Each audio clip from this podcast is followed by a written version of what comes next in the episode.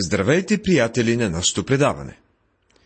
По писмата на някои наши слушатели, които получихме наскоро, съдим, че имаме една сериозна и мислища задълбочено аудитория. Наистина, само с такова отношение към Божието Слово, всеки християнин би бил успешен в своя живот на вяра. Тази вечер в нашето изучаване ние се прихвърляме в страниците на Стария Завет. Започваме книгата на пророк Исаия. Ще направим кратко въведение към тази книга. Започвайки от Исаия и продължавайки нататък в Стария Завет, съществува една част от свещеното писание, което се нарича пророческа част на Библията. Това не означава, че пророчествата започват с Исаия, защото пророчества има и в петокнижието, написано от Моисей. Макар, че разказвателният елемент изобилства в тази част, пророците са били нещо повече от предсказватели. Те са били мъже, издигнати от Бога в едни западащи дни, когато нито свещеникът, нито царят са били добър канал, чрез който Бог можел да изявява себе си. Тези пророчески книги съдържат също история, поезия и закон, но основното им послание е пророчеството. Всеки писател от Исаия до Малахия е пророк на Бога.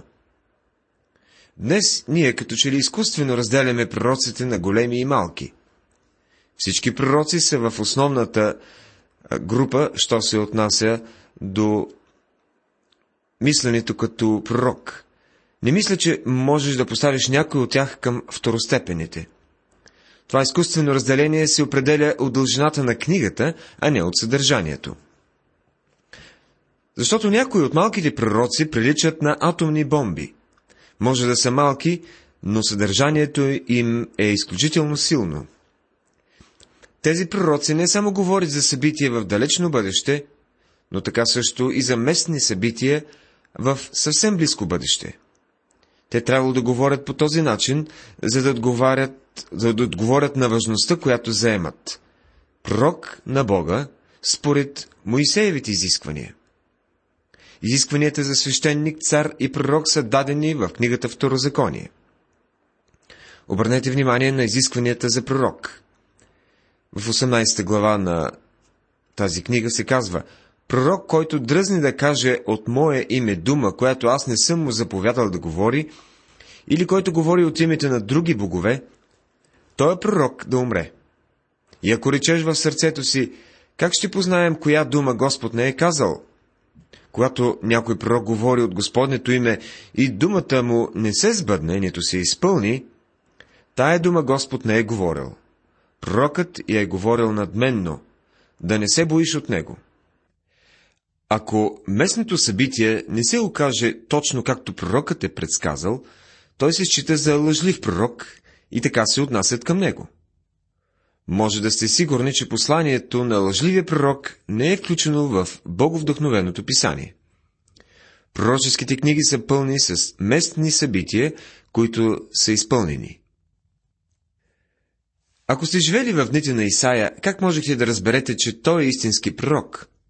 Щяхте да го съдите относно пророчеството му, отнасящи се за мястото, където живее. Той не само говори за събитие в далечното бъдеще, като първото и второто идване на Христос, но така също и за събития, които ще станат там, където живее, в своето време. Ако местните му предсказания не се бяха изпълнили точно така, както бе казал, той щеше да бъде обявен за лъжлив пророк и убит с камъни.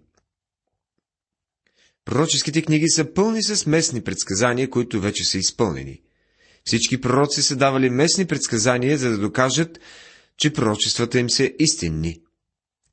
Спомнете си, че е необходимо да се постави ясно разграничение между изпълнено и неизпълнено пророчество. Когато се даде някакво пророчество в началото, то не е изпълнено. Когато мине времето, за което се говори в това пророчество, много от тях се изпълняват. Едно от най-големите доказателства, че тези мъже говориха думи от Бога е, че стотици от техните пророчества са били изпълнени и то буквално. Пророк е този, който се намира в изключителна близост с небето и има свой дял там, а следователно и авторитет на наставник на земята. Най-често чрез сънища, гласове или видение, пророчеството се е съобщавало първо на пророците, а чрез тях и на човешките чеда. Преди да бъде написан свещения старозаветен закон, имало много пророци, които били е, като библии за църквата. Те замествали библиите. Сред пророците нашия Спасител е назовал Авел в Матея 23 глава 31 стих. Енох е бил пророк, но е бил проповедник на правдата. За Авраам Бог казал, че е пророк, Яков също е предричал предстоящите неща. Без съмнение Моисей е бил най-изявеният от всички старозаветни пророци, защото с него Господ е говорил лице с лице. Второзаконие, 34 глава, 10 стих. След смъртта на Моисей обаче за няколко века духът на Господа се е появявал и действал в Израиля преди всичко като воинствен, а не като пророчески дух. Водушевявал е хората повече към дела, отколкото към говорене в времената на съдиите. Четем, че духът на Господа се спуска над Готонил, Гедеон, Самсон и други, които служили на своята страна вместо с писалки и с мечове. В цялата книга Съдии нито веднъж не се споменава какъвто и да било пророк, освен единствено Девора. Тогава Словото Господно е било рядкост и нямало явно видение. Но в Самуил пророчеството се е съживило и с него започнал и забележителен период. Това е едно време, ярко осветено чрез непрекъснат низ от пророци, продължил известно време и след робството, когато Старозаветният закон бил завършен. Тогава пророчеството изчезнало за близо 400 години. Четем за пророци, въздигнали се за специални обществени служения – Илия, Елисей. От тях двамата нямаме никакви писмени документи, а към края на съществуването на юдейското и на Израилевото царство, обаче, било угодно на Бога да нареди на своите служители и пророци да запишат някои от проповедите си. Исая се е появил след Осия, Йоил, Амос и Авдий. Но неговите пророчества са поставени на първо място, защото са най-широко обхватни от всички други и съдържат най-много от същността на този, за когото всички пророци свидетелстват. Човек не може да отгатва бъдещето. Дори и за синоптиците е трудно да прогнозират времето 24 часа напред, макар че имат на разположение всякакви научни и технически средства – Същността на нещата е, че никой синоптик, когато ти и аз слушаме, би оцелял като пророк в Израел. Нямаше да го търпят. Законът на сложните вероятности забранява на човека постоянното предсказване на бъдещето. Всеки несигурен елемент, който той прибавя, намалява шанса за точно с 50%. Примерът на стотиците пророчества, които са били буквално изпълнени, допадат на честния ум и искрения търсач на истината. Изпълненото пророчество е едно от непогрешимите доказателства за цялостното словесно вдъхновение на писанията. Ще направим една кратка иллюстрация за това. Да предположим, че направя пророчество, че утре ще вали. Има шанс 50 на 50 да съм прав. Или ще вали, или няма да вали. Сега прибавям още един елемент към това пророчество, като предсказвам, че ще започне да вали точно в 11 часа сутринта. Това намалява обаче шансовете ми за познаване с още 50%, но аз продължавам да имам още 25% шанс да съм прав. Но не спирам до тук. Аз не само казвам, че ще започне да вали около 11, но казвам, че ще спре да вали около 15 часа. Така отново намалих шансовете и сега имам само 12,5% шанс да съм прав. Ако продължавам да прибавям несигурни елементи, докато получа 300 пророчества, Вие знаете, че те никога няма да бъдат буквално изпълнени. Никой човек обаче не може да отгатва така. Само Святият Божий Дух може да дава такава информация. Човек не би имал и най-малък шанс да бъде прав толкова много пъти и въпреки това Божието Слово съдържа над 300 пророчества, които засягат първото идване на Христос и които са били буквално изпълнени. Защо Бог е дал толкова много пророчества относно идването на Христос на земята? Има един логически ясен отговор. Идването на Господ Исус на земята бе едно важно събитие. Бог не искаше децата на Израел да го пропуснат. Бог го открои толкова ясно, че Израел нямаше никакво извинение, че не го е познал, когато бе тук на земята. Да предположим, че съм поканен да посетя вашият град. Вие ме питате, когато пристигнеш на летището, как ще те позная? И аз те пиша следното. Пристигам в определено време, ще нося зелени карирани панталони и синьо сако на раета. Ще имам връзка на големи жълти точки и розова риза. Едната ми обувка ще бъде кафява, а другата черна и ще съм обут с бели чорапи. На главата си ще имам бомбе. В едната ръка ще нося клетка с папагал, а в другата ще държа в каишка едно голямо куче. Когато пристигнеш на летището или на мястото на посрещането, мислиш ли, че ще можеш да ме забележиш сред тълпата?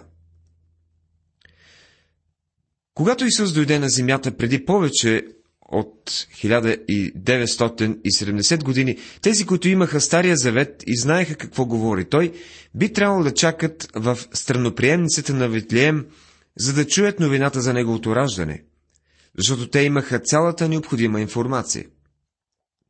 Когато мъдреците се появиха и търсиха Господ Исус, поне израелтяните трябваше да проявят достатъчен интерес, за да се качат на гърба на камилите и сами да отидат и да видят. Колко невероятно важно бе неговото идване и колко ясно Бог го бе предсказал. Пророците бяха изключително националистично настроени.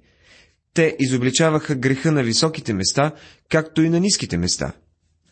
Те предупреждаваха народа умоляваха гордите да се смирят и да се върнат при Бога.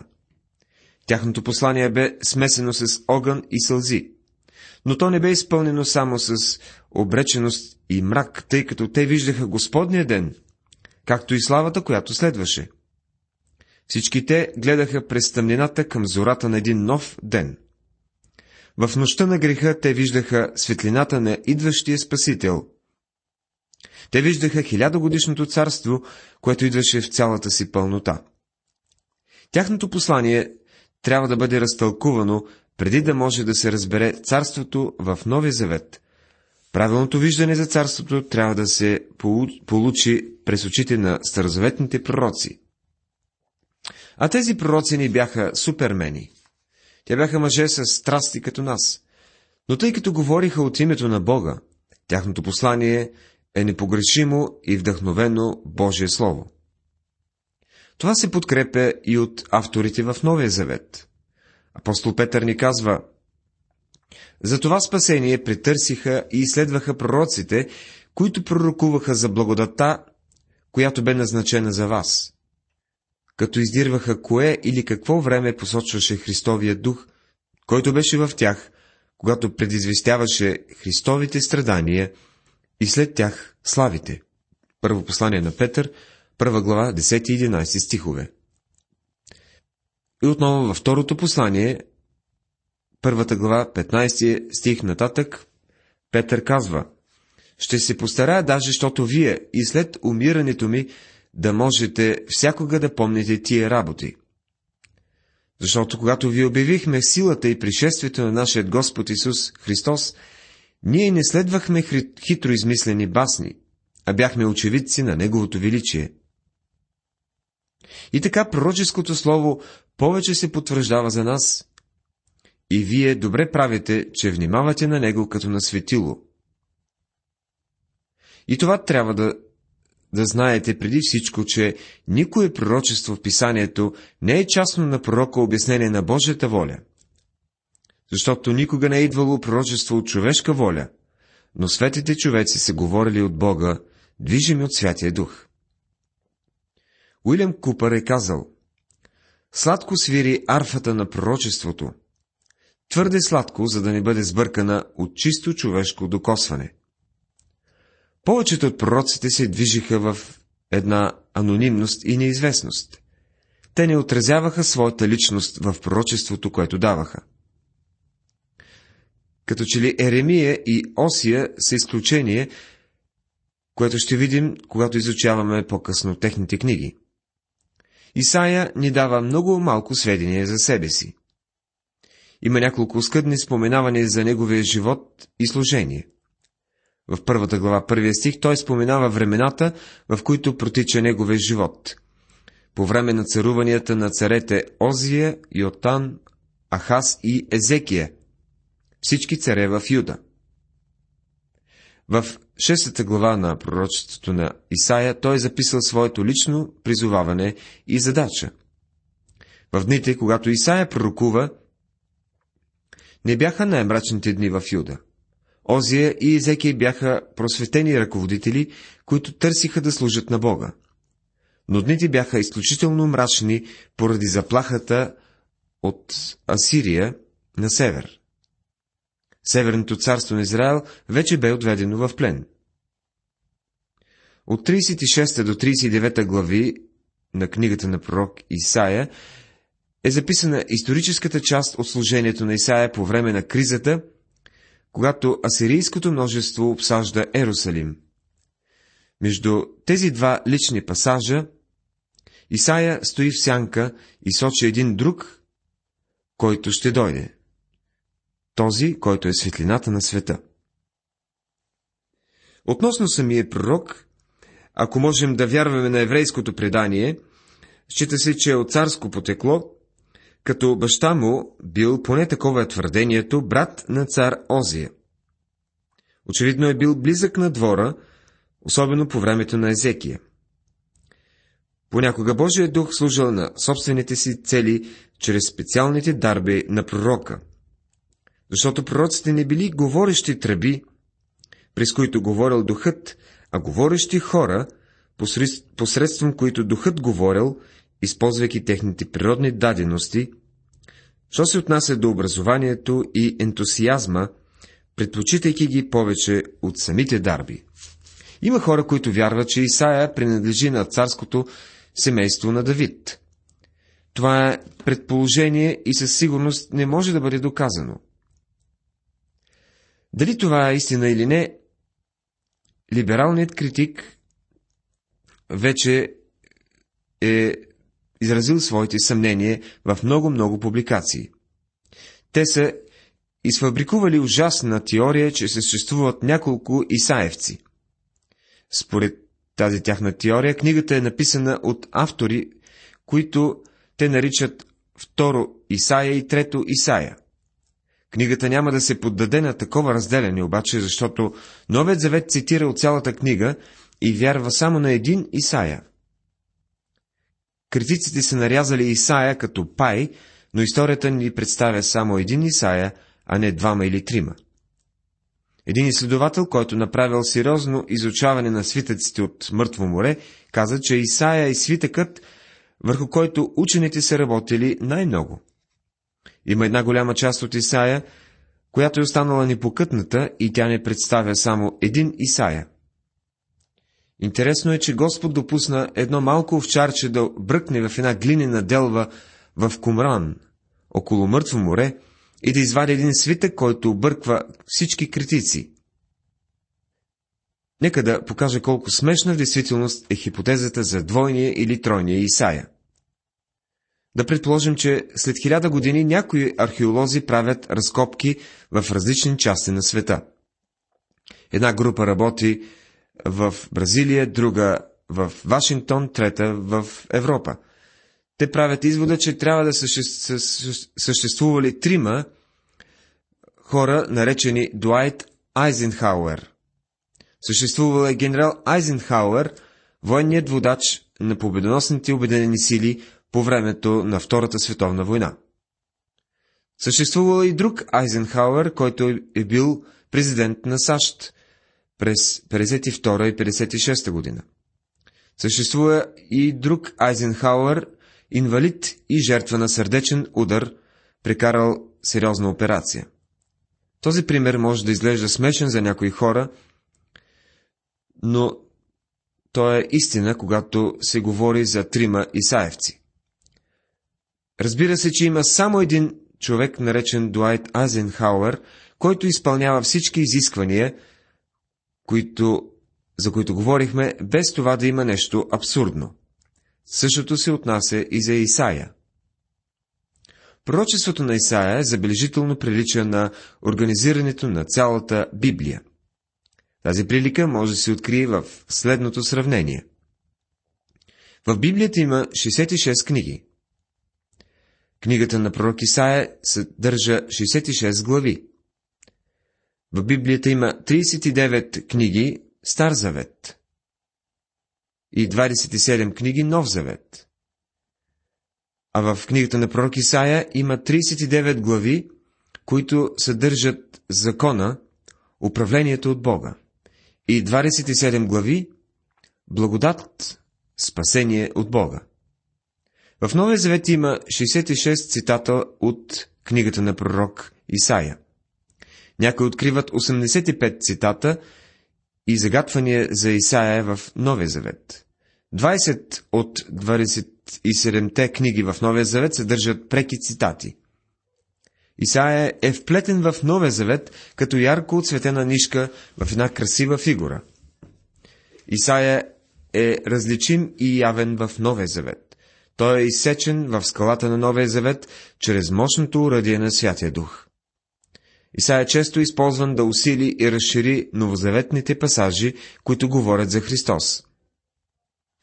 Историческата прелюдия, това са глави 36 до 39, изоставя високото плато на пророчеството и се спуска рязко надолу, за да запише част от историята.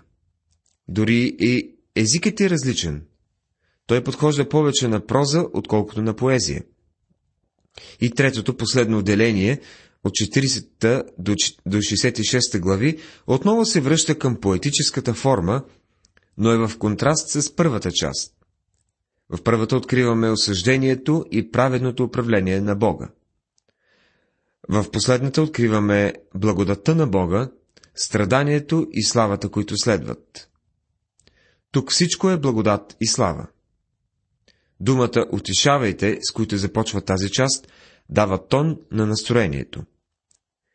Именно тази част дава причина либерални критици да изразят хипотезата за второ Исаия. Промяна на темата не винаги означава промяна на авторството. През тези дълги години никой не е казал нищо относно втори Исаия. Йоанн гледа на тази част като написана от Исаия. Също и нашият Господ гледа на тази част като написана от пророк Исаия.